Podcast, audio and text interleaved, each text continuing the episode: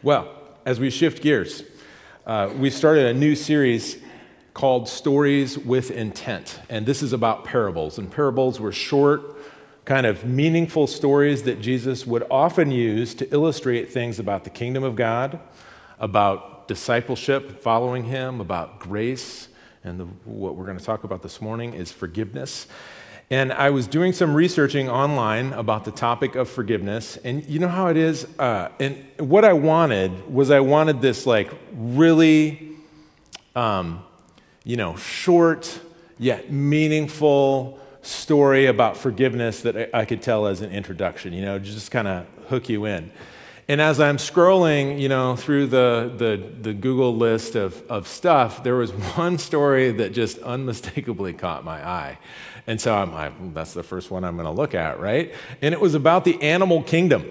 Did you know that there are the animals, I mean, pretty much most animals have these kind of forgiveness responses that they kind of share with like when when they're hurt or they're wronged there's a you think of your dog right you, you, wake up you put your feet on the floor you accidentally step on your dog he yips and you oh i'm so sorry and your dog wags their tail i mean it's just like you're forgiven that is, except for one animal cats.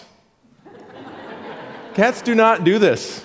They're very unforgiving. They hold grudges.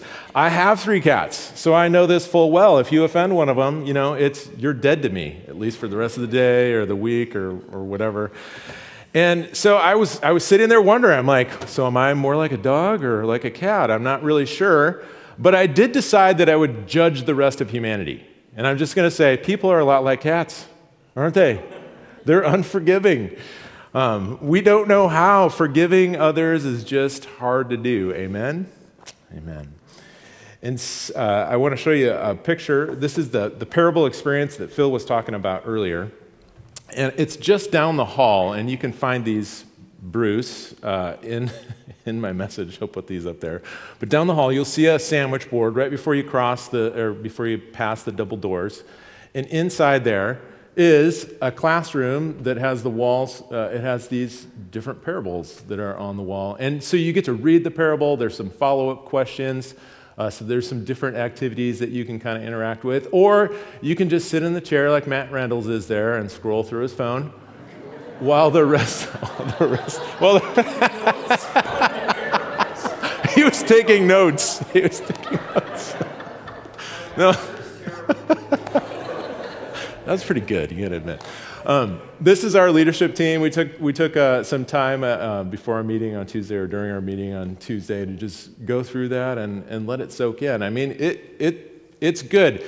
You can go through it all at once, or you can just go through and, and hit a couple of them and then go back the next week. But this is open before church, after church, or you can email us and check and see if somebody's in the building. I mean, you can come whenever, whenever you like if someone's here. But really, really recommend this to you.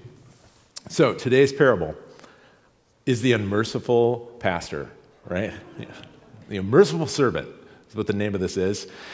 And in this parable, there's, there's important themes here of showing mercy and forgiveness, but also a not so subtle warning about unforgiveness.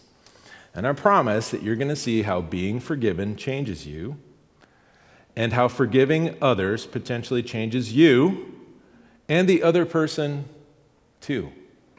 Do you see what I did there? That rhymes, doesn't it? I, I, I worked hard on this this week. I came up with one better. Here it is Being forgiven changes you, and forgiving another changes too. So here we go. Here's the parable of the unmerciful servant. Then Peter came to Jesus and asked, Lord, how many times shall I forgive my brother or sister who sins against me? Up to seven times? Jesus answered, I tell you, not seven times, but 77 times. Therefore, the kingdom of heaven is like a king who wanted to settle accounts with his servants. As he began the settlement, a man who owed him, owed him 10,000 bags of gold was brought to him. Since he was not able to pay, the master ordered that he and his wife and his children and all that he had be sold to repay the debt. At this, the servant fell on his knees before him. Be patient with me, he begged, and I will pay back everything. The servant's master took pity on him, canceled the debt, and let him go. But when that servant went out, he found one of his fellow servants who owed him a hundred silver coins. He grabbed him and began to choke him. Pay back what you owe me, he demanded. His fellow servant fell to his knees and begged him, Be patient with me, and I will pay it back. But he refused. Instead, he went off and had the man thrown into prison until he could pay the debt. When the other servants saw what had happened, they were outraged and went and told their master everything that had happened. Then the master called the servant in. You wicked servant, he said. I canceled all that debt of yours because you begged me to.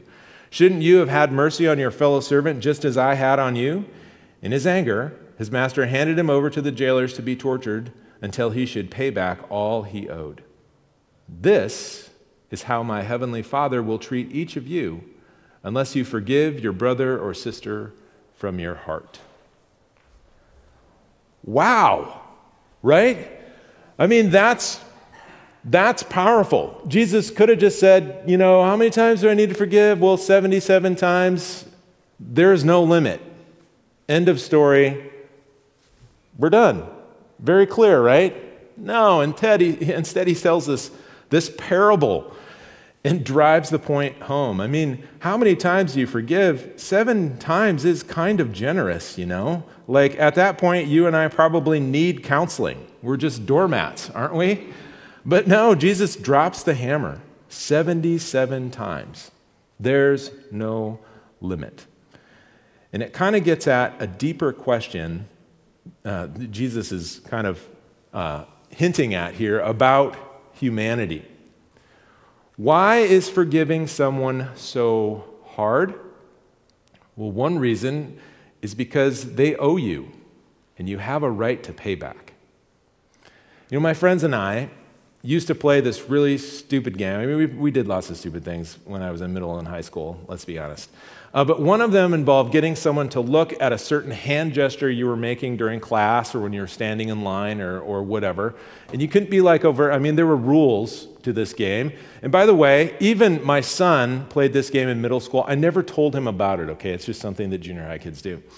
And so the game is like this if they get you to look at this certain hand gesture, then they get to punch you in the arm as hard as they can. All right?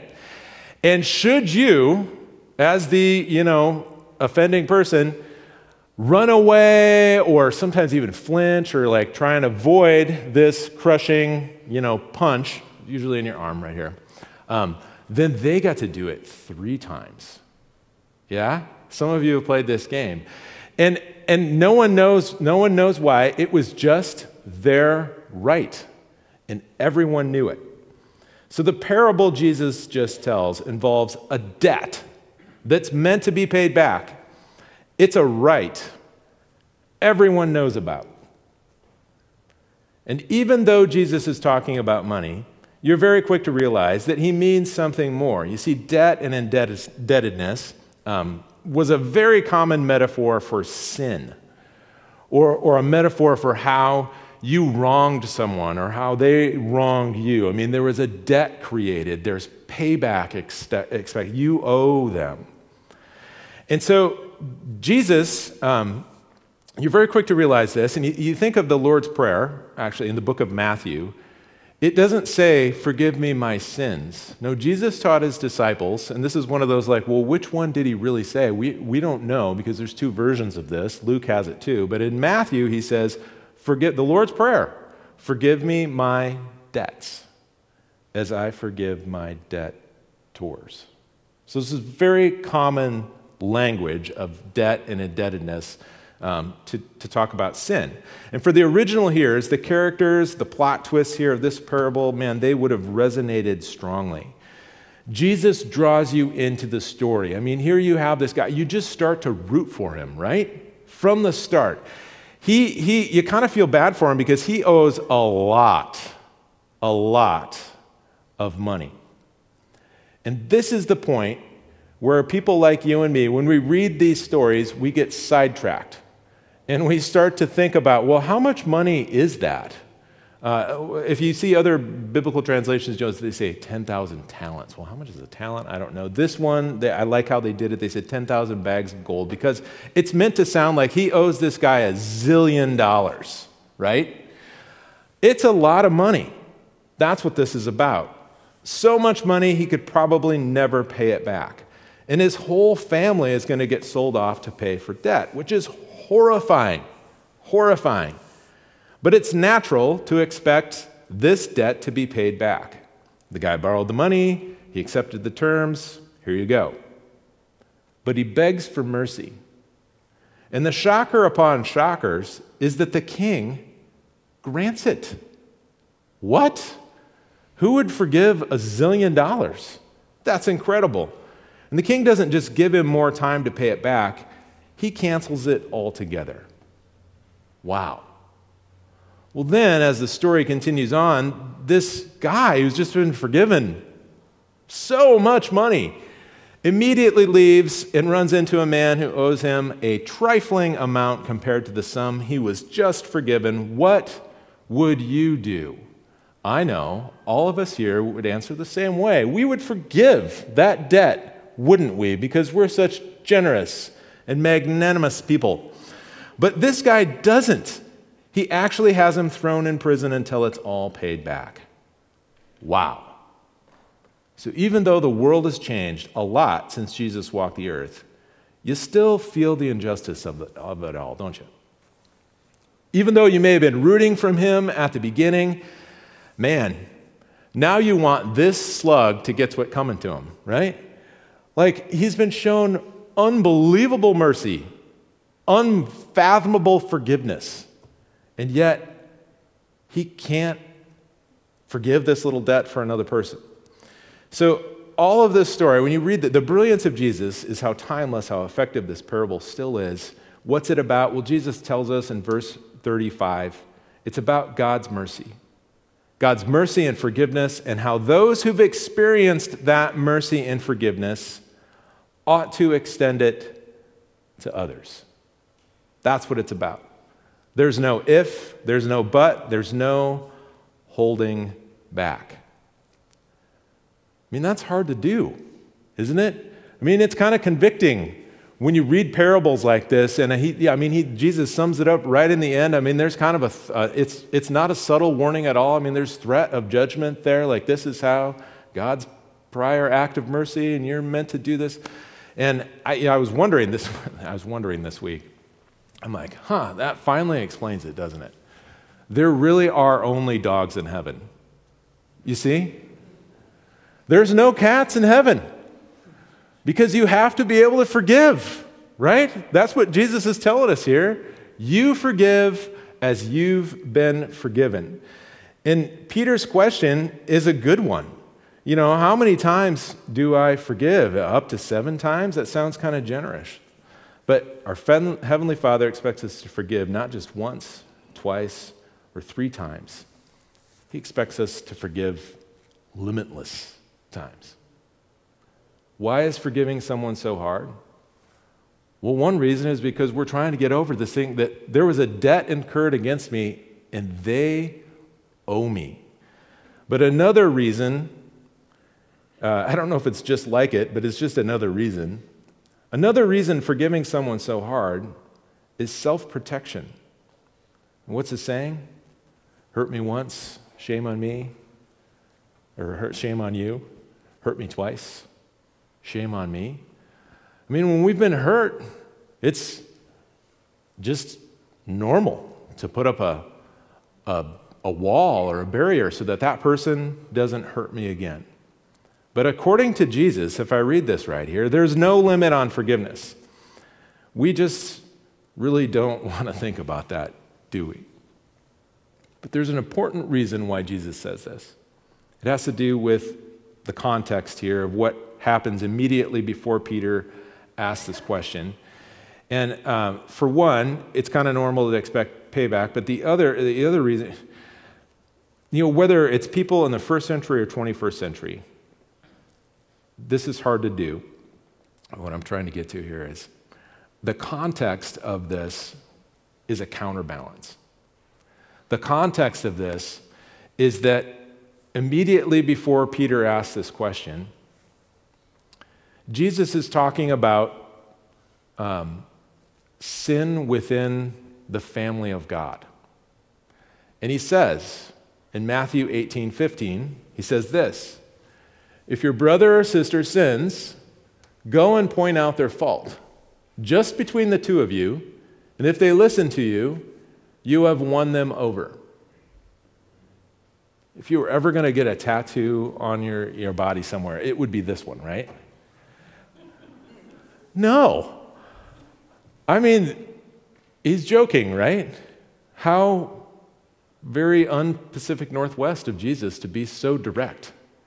That if your brother or sister is entangled in some sin, that you would go to them directly and tell it to their face and try and win them over?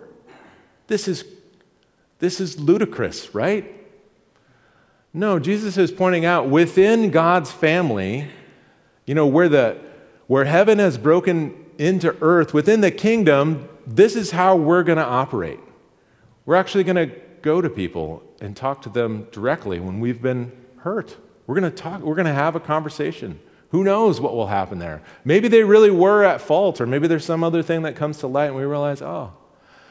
And so Jesus has this, this uh, churches have adopted it. They call it the Matthew 18, like, this is how we're going to approach conflict. We're going to talk to that person directly. Then, if things don't go so well, we're going to Jesus says, take another person with you or two people and go talk to them. And if that doesn't work out, then you bring it in front of the whole church. What? Really? You bring it up in front of the whole church? And if this person is just like, no, I did not sin, I'm not changing my way, well, then you don't associate with them. I mean, again, you read this, you're like, wow, this is hard stuff, Jesus. And immediately after he says that, I mean, that's the kind of you're dead to me thing. Peter goes, Well, how many times should we forgive? And Peter thinks he's being generous right here. Rabbis at the time would have said, You know, three times is really kind of the max. So Peter more than doubles it. He more than doubles it. And Jesus is like, That's not enough. Because this parable, this teaching here, is a counterweight to hey, the first part of this is about the person who's entangled in sin, and we care about them. We, we don't want them to get stuck in sin, so we're going to come alongside them as a community, as people, and help them. And the second part of this is the parable of the unmerciful servant is, is for the people who've been sinned against. This is about if you've been hurt, if you've been hurt by someone else, here's how your reaction should be framed. Not seven times, but 77 times. You forgive as you've been forgiven. So immediately, um, at least my mind, your mind uh, too, goes to really, really difficult situations, right? I mean, the first thing that will come to mind are geopolitical things like Israel and Gaza. We'll go, oh, well, how would this work in that setting? I don't know. Or, or we think about the ultimate, like, interpersonal, um, you know, conflict that you could have. Uh, imme- immediately you think of, like, well, what about in a marriage where one spouse has an affair? Like, how could you ever forgive? I, I, don't, I don't, I mean, it's, this is really hard stuff. And is Jesus saying, that I just keep for, what about people who have experienced horrific patterns of abuse? Are they just keep supposed to forgiving over and over and over again, Jesus? Is this what you mean? And I think there's a very important distinction here between forgiveness and trust. And often we lose sight of this. Like, yes, you can forgive someone who's, who's and, and sometimes you can forgive them and not associate with them again. Because if you've been wounded and hurt in the most horrific ways, right, that affects your relationship with that person. And so Jesus isn't saying just sweep it under the rug and pretend like it never happened. No, he's talking about you forgive your brother or sister from the heart.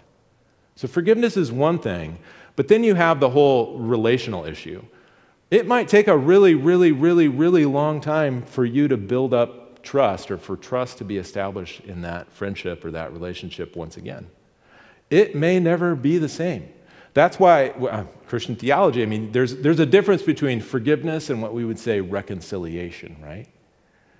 So you can forgive, and then you can pray and hope for reconciliation. And, and the, the, the worst of this is like, for example, within, as I see as a pastor, thankfully not often, but when, when you have a marriage that's been broken and there's been forgiveness extended, sometimes there's, a, there's an impatience for things to get back to the way they used to be. And you just go, that's going to take a really, really long time. You have to be patient. You might have to wait. There's going to be a lot of prayer in there. That doesn't necessarily mean that this other person is still holding the grudge. Maybe, but not necessarily. So there's a huge difference. How many times? I don't know. There's no number. It's about your response towards the other person. That's what Jesus is saying here. But there's a difference between that forgiveness and the amount of trust, or, you know, sometimes relationships will never be the same, unfortunately, because of what happened. So often we want to race ahead to like graduate level forgiveness, but let's come back to where it's most common for you and me. These are the everyday things. You forgot to take out the trash again. Uh, your dog is pooping in my yard again. Um, you told a rumor about me? Why? I mean, these are things that happen to all of us day in, day out. And so the first part, as I mentioned, is Jesus talking about the spiritual well being of this person caught in sin. The second part is directed at us. Jesus says seven times isn't enough.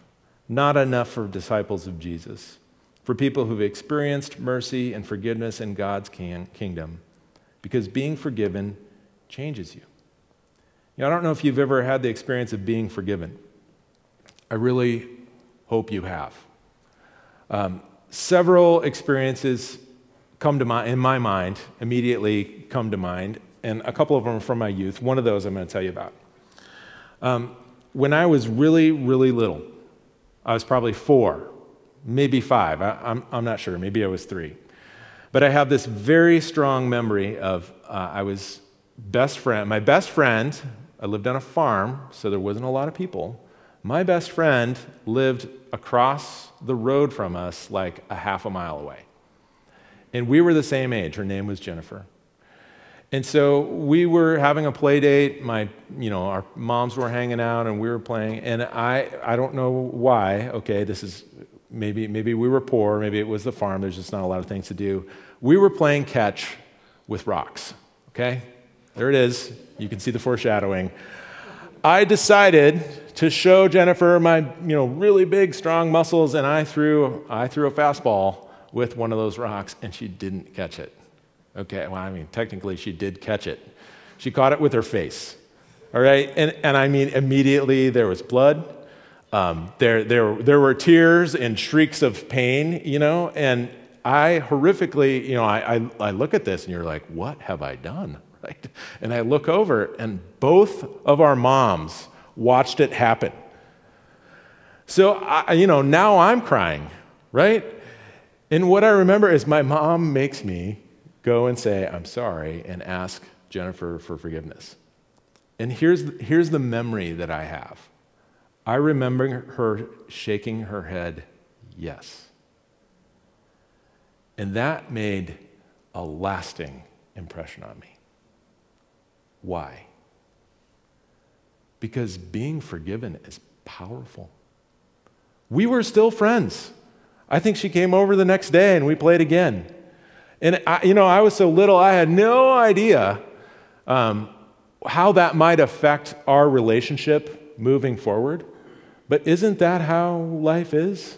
Right? You injure someone, and then you realize all the potential ramifications and collateral damage and, you know, of what's going to happen?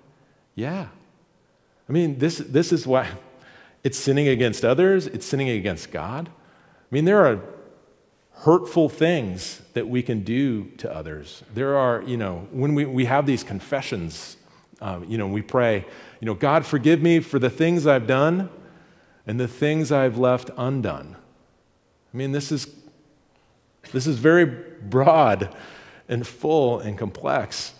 But the point I'm trying to make is when you own what you've done, and there's this sincerity, I'm sorry, and you express that, you, you say, Forgive me, and the other person shakes their head, Yes. There is something deep and moving about that. Being forgiven uh, is powerful. But when we say our sorry and we ask forgiveness, that's when we start to hold our breath, don't we? Because we actually don't have the power to grant our own forgiveness.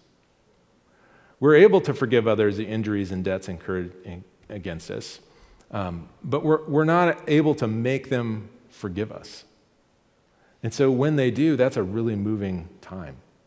It's the healing of the Holy Spirit, it's the power of God's mercy at work in us and the other person. And so maybe that's why Jesus placed such a high priority on forgiveness. You know, in the Lord's Prayer, he said, Forgive us our sins as we forgive those who sin against us. And immediately following the Lord's Prayer, do you know what he says? He says this Matthew 6 14. For you will forgive other people when they sin against you. Your heavenly Father will also forgive you. But if you do not forgive others their sins, your Father will not forgive your sins. Jesus is serious. Do unto others as God has done unto you. How powerful how impactful this must have been for the disciples once Jesus dies on the cross and models ultimate forgiveness for all of us. Why is forgiving someone so hard? I don't know. Maybe it's because we're hard hearted and we like to hang on to those things and remember them. Maybe it's because we just simply don't know how. And so I want to spend just a minute here in our closing time together to talk about how we forgive. And uh, I've listened to lots of podcasts, I've read books. Um, y- you know, I don't think there's any like 12 step program here that works perfectly every time. But there are things when you revisit this theme or when you hear about others who've forgiven that you're like, oh, I should do that. Or when you look at your own experiences with forgiveness. Uh, the first one is this you have to name it. If you've been hurt and you have all of the anger or the secondary emotions that are coming from something, that, the, the first thing you have to do is actually name why, why is that there? What happened? And you, ha- you have to spend the time to revisit, oh, I felt embarrassed by that comment, or oh, I was, I'm really disappointed that by them, or I'm worried about this, or they lied to me. Whatever it is, the first step in forgive it's hard to forgive just a blah or to heal from that. You actually have to name it. Another thing that's really important in how you forgive others, you have to stop keeping score. Sounds well, I don't know if that sounds simple. But when you register every offense or every time they forgot or whatever, you know, if you just start keeping score, it's going to, I mean, this is Peter's question. If you're counting, that means you're not forgiving. Right? This is a really important one in our like family relationships because it's those little annoyances that come up all the time. You just start keeping score. Don't do that. Stop keeping score. Next thing, uh, once you start stop keeping score, you have to figure out how to cancel the account. I mean, this is the thing. How do you, how do you cancel the debt? And there's this one to one relationship that the whole world revolves around. Oh, they hurt me, I hurt them. Simple, right? Or they hurt me, I will, I will hurt them one better. And it just keeps escalating and escalating and going and going. That's no way to live uh, you, you have to stop and ask God, help me. Help me to cancel the account. Help me to voluntarily let go of the hurt that I'm just storing up inside me.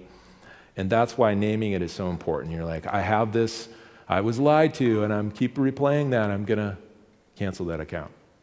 Next thing unhitch the wagon. So we got stop keeping score, name it, stop keeping score, cancel the debt, unhitch the wagon.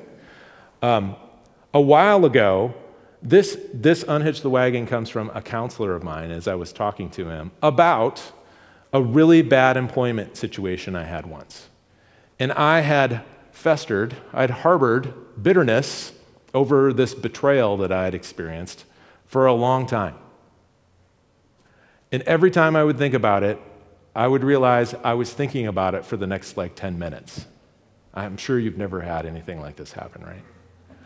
Well, that's usually, if, if, if that happens, if, if thinking of this person or the situation and it just like takes, that's like, oh, I have some work to do on forgiving that person. And unhitch the wagon means you've actually reached the point where um, you've, you've forgiven them because, and here's, so I always think of it, it's like I'm carrying this baggage around in this wagon from this bad thing that happened to me in the past. And so I'm going to unhitch the wagon. Okay, farm analogy. I'm going to un- pull the pin on the wagon and I'm going to leave it behind me here. And my counselor helped me understand no, that's not the way it is, Dan. You're in the wagon. And every time you think about this person or situation, all those emotions are just pulling you around wherever you want them to go. So we're working at unhitching the wagon and separating, and and the only way we're going to do that is to forgive. This might take a really, really long time. There's a part in the Bible that says, Don't let the sun go down on your anger. That's a really, really great principle. But what if it wasn't just a 24 hour period? What if not letting the sun go down was like, oh, when something really, really deeply hurts me, instead of just giving up and like trying to leave that thing dead and buried, I'm not, I'm, I'm going to keep working at forgiving. I'm going to play the long game here as long as it takes. Um, whenever that comes up again and I realize it's jerking me around, I'm going to say, I, I'm going to pray for that person. Praying for the. You won't be able to do that at first. If you've been hurt really bad, that person's dead to you. But eventually, as you work at this, Lord, help me to forgive. When you think of, of that person or that situation, and you can, you just pray, God, Help me to forgive. That's all you have to do. Help me to forgive. And let that become the mental pa- pattern instead of all the other stuff. It's powerful stuff. And so I'll say it again. Um, why does God care about forgiveness? Because being forgiven changes you, and forgiving another changes too. Our world needs this. You need this. What if we became a community of people who'd been forgiven and was therefore a forgiving community? Wouldn't that be amazing? Yes. This is God's plan, God's will for you and me in the body of Christ. Being forgiven changes you, and forgiving another changes too. Please join me in prayer. Amen. Lord, um, give us strength. Man, the world thinks that forgiving someone else is a sign of weakness. That couldn't be any further from the truth or a lie from the pit of hell. It takes a lot of strength to forgive. And it doesn't have to be our strength, it's yours. So, wherever we are this morning, when we find ourselves, we hear this message, and however it hits us, maybe there's something from the past that the Holy Spirit is saying, Yeah, you should look at that. Give us courage and strength to look at it, to forgive. Lord, uh, some of us will be reminded of things that we probably need to say sorry for. Help us to do that without making excuses, to ask forgiveness, to own it. And whatever happens next is out of our control. Lord, we also know that maybe we were really hurt and we've been waiting around for the other side to say they're sorry and to finally own all of the many ways that they've hurt us. Well, guess what? That's also not in our control, is it, God? But what is in our control is that we can choose to forgive, even without the apology. As crazy as that sounds, Lord, we can forgive. Help us to name it, to stop keeping score, to unhitch the wagon, to play the long game, Lord, to pray for that other person. Maybe we'll even start to see things from their perspective. I don't know, Lord. We want this miracle of forgiveness in our hearts, yes, but we want to extend it to others too. Help us to do that, Lord. We pray this in your name.